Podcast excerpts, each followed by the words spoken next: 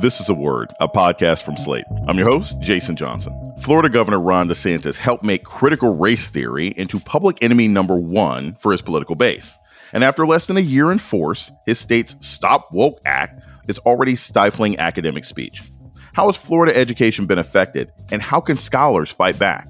race is just such a, a, it's an interesting topic but it's also so key to everything that's happening in our society and around the world in many places now Teaching race without critical race theory. Coming up on a word with me, Jason Johnson. Stay with us. This episode is brought to you by Shopify. Forget the frustration of picking commerce platforms when you switch your business to Shopify, the global commerce platform that supercharges your selling wherever you sell. With Shopify, you'll harness the same intuitive features, trusted apps, and powerful analytics used by the world's leading brands. Sign up today for your $1 per month trial period at shopify.com slash tech, all lowercase. That's shopify.com slash tech.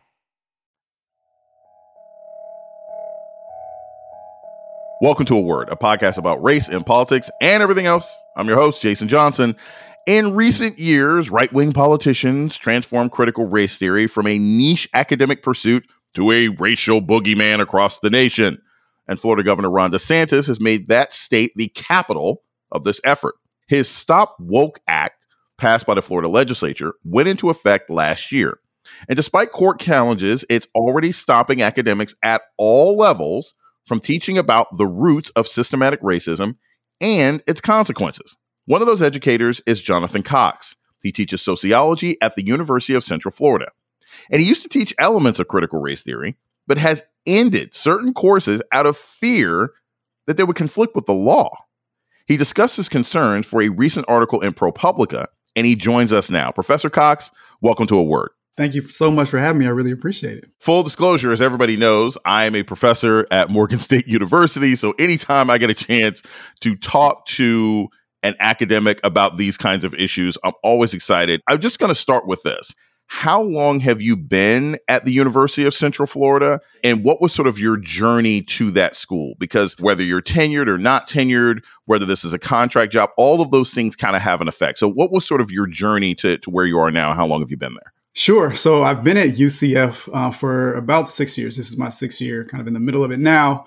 Um, and so I mean, getting here was kind of an interesting and, and, long process. And so, short story, start off at Hampton University. Actually, you know, did my schooling there in education. So I was certified to teach K through 12. Um, education is a space that I really enjoy being in. Uh, but after that, kind of decided, you know what, I, I like the the collegiate environment a little bit better than K through 12, and so pursued a career in student affairs. Actually, so for several years after getting a master's, I worked in student affairs in multicultural affairs specifically, right? So that was kind of my first entree into like diversity issues, racism, racial inequalities, and things like that. Um, and through that job, kind of learned that I wanted to try, you know, being a professor, seeing what that was like. And so I ended up doing my uh, PhD in sociology at the University of Maryland. Just in my general focus there, uh, one of the things that I really picked up was critical race theory. Actually, that's one of the areas of specialty that I had while I was getting my PhD, because I think that race is just such a, a it's an interesting topic, but it's also so key to everything that's happening in our society and around the world in many places now. And so I really wanted to study that to help kind of eradicate racism, right? And so then that eventually led me to this job at UCF. Um, this is my first position as a full time faculty member, so being on that side of things in higher ed. They hired me in here uh, in part really to teach these courses on race, to to do things on racial inequalities. Um, and so, you know, I've created courses while I've been here. I've been teaching, you know, several courses that are on race and racism specifically. I've even actually even taught a grad course specifically on critical race theory. Um, and so that's kind of what really got me here is just the desire to want to do something about uh, racism, eradicate it, and help us get to a better place in society. You told ProPublica that when you first became aware of the anti CRT legislation in Florida, you didn't think it was necessarily going to change much about what you taught.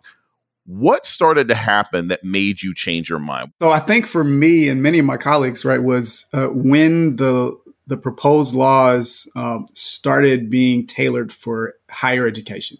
Right. At first, most of the legislation you can see around the country developing um, was really geared toward K through 12. Uh, right, particularly kind of this anti-CRT critical race theory teaching in K through 12, which doesn't happen, which I'm sure we'll talk about. But then they said, we're going to go after higher ed too, right? And so then all of a sudden it becomes an issue of, right, this is actually where these courses are taught. This is where we do get into these theories and others that talk about systemic inequalities and racism. And so this is like my bread and butter, right? This is literally what I am paid to do right? And it's not to indoctrinate. It's not to bring just to bring my opinions. I don't just get up and pontificate in front of folks, right? I use you know actual empirical evidence and data that's existed for decades at this point. Once that started happening, all of a sudden it became much more uh, like central to what was happening with my everyday role as a professor.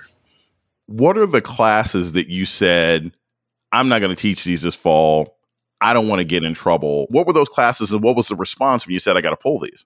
I was scheduled to teach two of the main courses I teach for undergrad, um, are one that's race and ethnicity. It's kind of like a broad scale, generalized course on race and racism in the United States um, and how we understand racial inequalities through a sociological lens.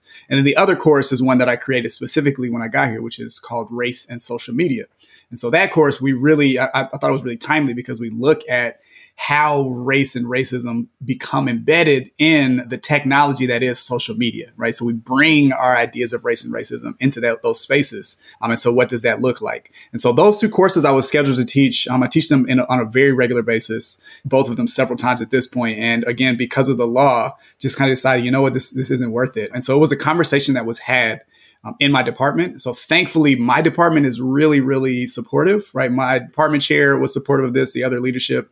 Um, they kind of came to me as well as others in the department that were teaching some of these courses that were more directly affected by the law and asked us, what, what do you want to do? Do you want to cancel them? Do you want to keep teaching them? We don't want to make you do something knowing that this law is, you know, could have some really negative effects for you. And so after a bunch of, you know, back and forth in my head and agonizing because I really did not want to not teach them, um, I just decided that I needed to scrap them for that semester and kind of wait to see what was going to be happening with this law. So thankfully, very supportive response from my department. I haven't heard anything negative from the university writ large about it either. I think they understand, right? It's very unfortunate, but these laws kind of bootstrap them as well. So yeah, I think it's been supportive overall. We're going to take a short break. When we come back, more on the chilling effect of an anti CRT law in Florida's universities. This is a word with Jason Johnson. Stay tuned.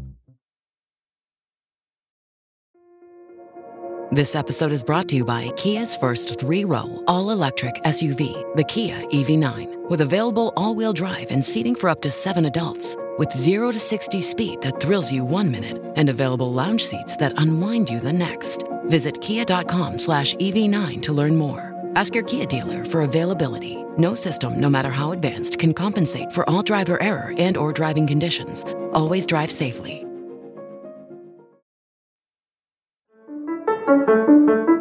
This is Jason Johnson, host of A Word, Slate's podcast about race and politics and everything else.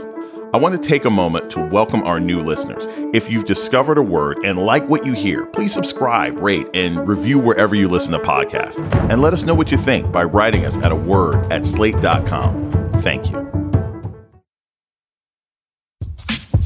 You're listening to A Word with Jason Johnson. Today, we're talking about Florida's anti CRT law with Professor Jonathan Cox. For people to understand, the Anti Woke Act is an anti CRT law it moved from sort of applying to elementary schools to colleges. Why does that specifically make teaching classes difficult? What can happen to you? What can happen to the university? What's the process that you were concerned about that made you drop these classes? A part of it is that the process itself is very ambiguously worded. You're kind of unsure what specifically is going to happen, although there are very clear that, let's say, I was teaching something that was against the law. Somebody brought it up, and there would be an investigation of some kind by the university. And then, based on that investigation, they would need to take uh, action, right? Now, the action is undefined, but they're highly incentivized to do something about it. Uh, which could lead to the termination of a job, right? They, they talked about that. Eventually, it could lead to that. Um, so there's that individual consequence for the professors um, like myself. Uh, but then there's also the institution is incentivized to do something because they could lose significant amounts of public funding from the state. We're talking about millions of dollars. It's not like a small amount. Again, the ambiguousness of the, the law was something we wanted to see how it would work out. But effectively, if the university is found to be in violation of this law, or any professor or person working at the university is found in violation, um, if it comes t- down to the end of the investigation and they feel like I guess maybe not enough was done or it, it's that that's where the unclear part was the university is going to lose a lot of money right? A whole lot of money. And, and so that then becomes really hard for them in terms of how they're going to protect us what are they going to do what are their what are their guidance that comes out as a result of this right? It becomes really difficult for everybody. And here's the thing I, I want people to really understand about this. When you talk about the ambiguous nature of the process in order for a university or a professor or a department to come under investigation, the complaint doesn't have to come from a student, right? Some random person can just be searching through the websites on a campus, see your syllabus, and report you to the state overseers or whatever. So you are potentially under attack from anybody in or out of the state of Florida, correct?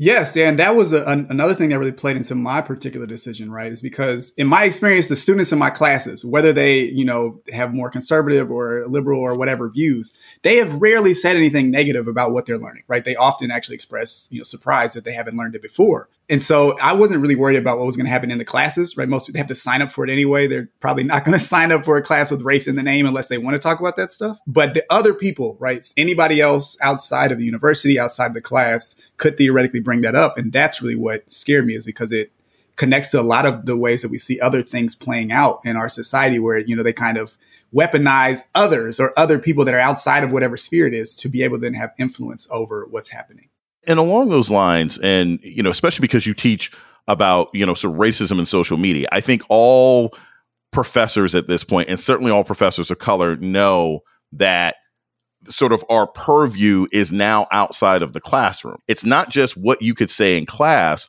but maybe something that you tweeted or something that you put on Instagram or something that you put on Facebook or TikTok. To your knowledge, would this anti woke law hold you or your university accountable if you said something on Twitter that they thought was CRT. Would that too also potentially affect you in the university? Yeah, it definitely could have an impact. Something that I might say outside of the university, like on social media or something, may not in and of itself be the thing that creates the problem, but it could lead to it, right? That could be what spurs somebody to look into stuff, or it spurs some type of investigation or just puts a spotlight on, on you, right? And so, I mean, for me, right, I'm the, the only black person in my department. I'm one of only a couple of untenured faculty in our department as of now. And so, like, that, that could be a big problem, right? People coming after individual professors who maybe don't have as much protections as other. And as you were saying, the people of color, scholars of color are, are even more likely to have this happen to them. I'm glad that you mentioned tenure because I think that's an important part of what we see going on here in the state of Florida, in Tennessee, and other places that have passed this kind of legislation. In 1970, 80% of all university faculty were tenured. By 2021, 75% of all university faculty in America were adjuncts. So basically, the amount of protection that academics have has disappeared over the last 40 years or so, which makes what DeSantis is doing possible. What role does the large number of you guys not having tenure? I mean, you're in year six and aren't tenured, right? What role does not having tenure play in universities and individual faculty members being afraid of this kind of law? It's huge, right? I don't think we can overstate the the significance of being unprotected, right? Because those are the people that really have the most trouble, right? We know that based on these laws, even tenure people could have stuff happen to them, but they have a really significant level of protection. And so the fact that, um, as you're saying, majority of, of uh, educators are in untenured positions or non-tenure track positions. Um, right now, currently, I mean, only like five percent of tenured faculty are black, right? So we're looking at very small numbers anyway. We're much more likely to be in those, you know, kind of year to year contractual positions. Um, and so that becomes huge if you don't have any type of protections. I mean, somewhere like here in Florida, for example, um, where we are unionized, right? So unless you're paying into the faculty union, then you're only going to have a certain level of protection. And some people, if they're not professors of a certain type, aren't even able, you know, to be in the union, right? This law applies to staff as well right? So this is something that go that extends beyond just uh, what's happening in the classrooms, right? That's just a big part of it. And so this is it's huge that a lot of us just don't have that type of protection that's going to prevent something like this from killing our, our careers or just you know really making it difficult to live for a particular amount of time one of the things that you focus on in your scholarship is this idea of colorblind racism tell us a little bit about that and how colorblind racism applies to this yeah, so I mean, colorblindness. Um, when we think about colorblindness or colorblind racism, right, that's really the predominant racial ideology that we've had uh, post civil rights, right. So it's really this. It came out of this misreading, intentional misreading of uh, Martin Luther King's, Dr. King's words, right. You know, the that famous speech about black children and white children being able to play together, et cetera. That's what they took, and then they kind of used it then to suggest, well, we shouldn't talk about race anymore because race is no longer a significant factor, right. We passed all these these laws that make make uh, racism uh, illegal. Therefore, it does it must not happen because it's illegal. That's obviously we know that's not the case. What this does then is just really kind of obscures the level to which race and racism are significant factors, um, are ongoing significant factors in the lives of people of color, right? We see so many different racial disparities that continue to exist. We see because of systemic and structural racism that even if individuals don't have you know, negative racist attitudes, right, that the structure is going to continue itself. Um, mean, so colorblindness is just a way to ignore that, right? To continue the perpetuation of um, privileges for certain groups uh, in terms of race, that's white Americans in the United States, um, as well as the subordination of others, right? The, the, so we just have see a lack of privileges and a lack of opportunities that exist because of this. But if we can say race doesn't matter, then all of a sudden, then we can get rid of laws that help alleviate some of these racial uh, racial inequalities that we continue to see. So when we think about like affirmative action, right, we can all of a sudden say that's no longer necessary. It's no longer necessary for us to go out and, and think intentionally about who is hired at a particular firm or who has access to education or healthcare in certain ways. COVID 19 really brought that out for a lot of people, right? It really highlighted the continuing inequities that we see. And so it just using colorblindness allows people to kind of get around that and say, you know what, it's just an individual problem. Change your attitude. I don't know why you're not you're not succeeding when everybody else did. Look at Barack Obama. He was a black president. We got there, right? We we have arrived. We're going to take a short break. and we come back, more about the chilling effect of Florida's anti CRT legislation in the classroom. This is a word with Jason Johnson. Stay tuned.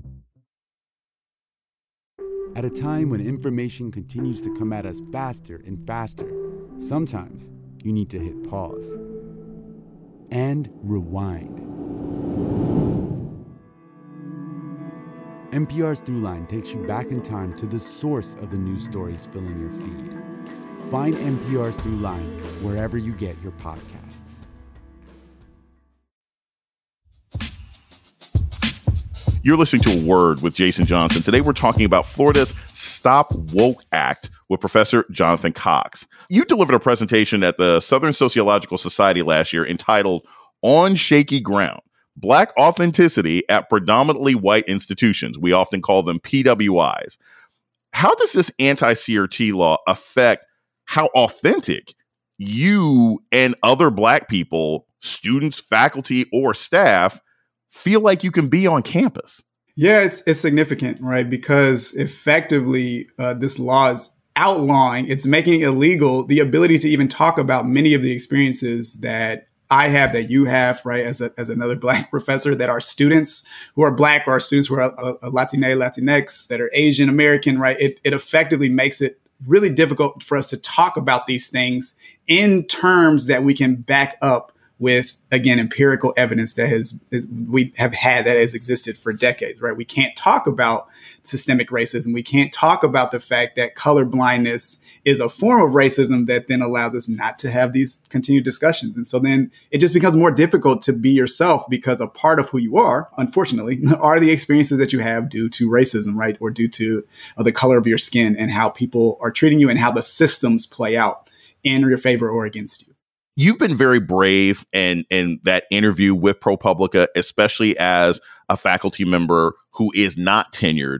Have you experienced any backlash? Have you gotten nasty phone calls, letters, emails? What, if any, backlash have you faced for just coming forward and saying, "Hey, this is a problem"? Thus far, I haven't received a lot of negative pushback. Um, I've actually received a lot more support, even just people who are out there just kind of reaching out, um, you know, sending me an email or something saying like, Hey, I heard, I read the story or this, and I'm in support of you. I'm a professor myself, where I was before, or I'm just a general citizen.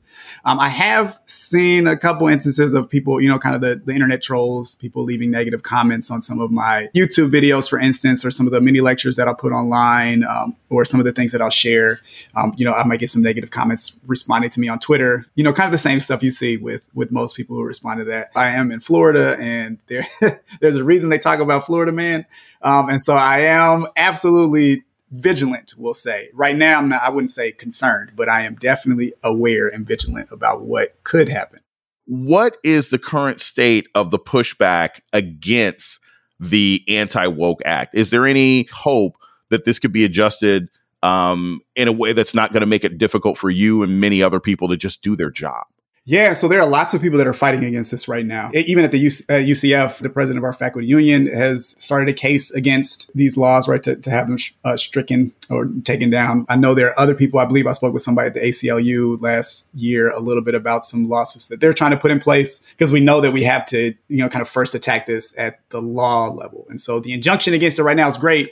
I know other people are continuing to fight against this, um, and lots of people are just speaking out, right, particularly professors and students, right. One of the things that I liked about the article that was highlighted was the ways in which the students at FAMU, right, Florida A&M, another historically black university, they're fighting against this and other right historical marginalization for them. And so we see a lot of people pushing back, which I think is positive, right? We need to continue to see that happen so this law can hopefully be done away with. Jonathan Cox is a professor of sociology at the University of Central Florida. Thank you so much for joining us on a word. Best of luck, man. And after six years, they need to give you tenure. Thank you so much. I appreciate you making space and, and bringing me on here. It was, a, it was a great opportunity. And that's a word for this week. The show's email is a word at slate.com. This episode was produced by Christy Taiwo Makanjula. Ben Richmond is Slate's Senior Director of Operations for Podcasts. Alicia Montgomery is the Vice President of Audio. Our theme music was produced by Don Will. I'm Jason Johnson. Tune in next week for a word.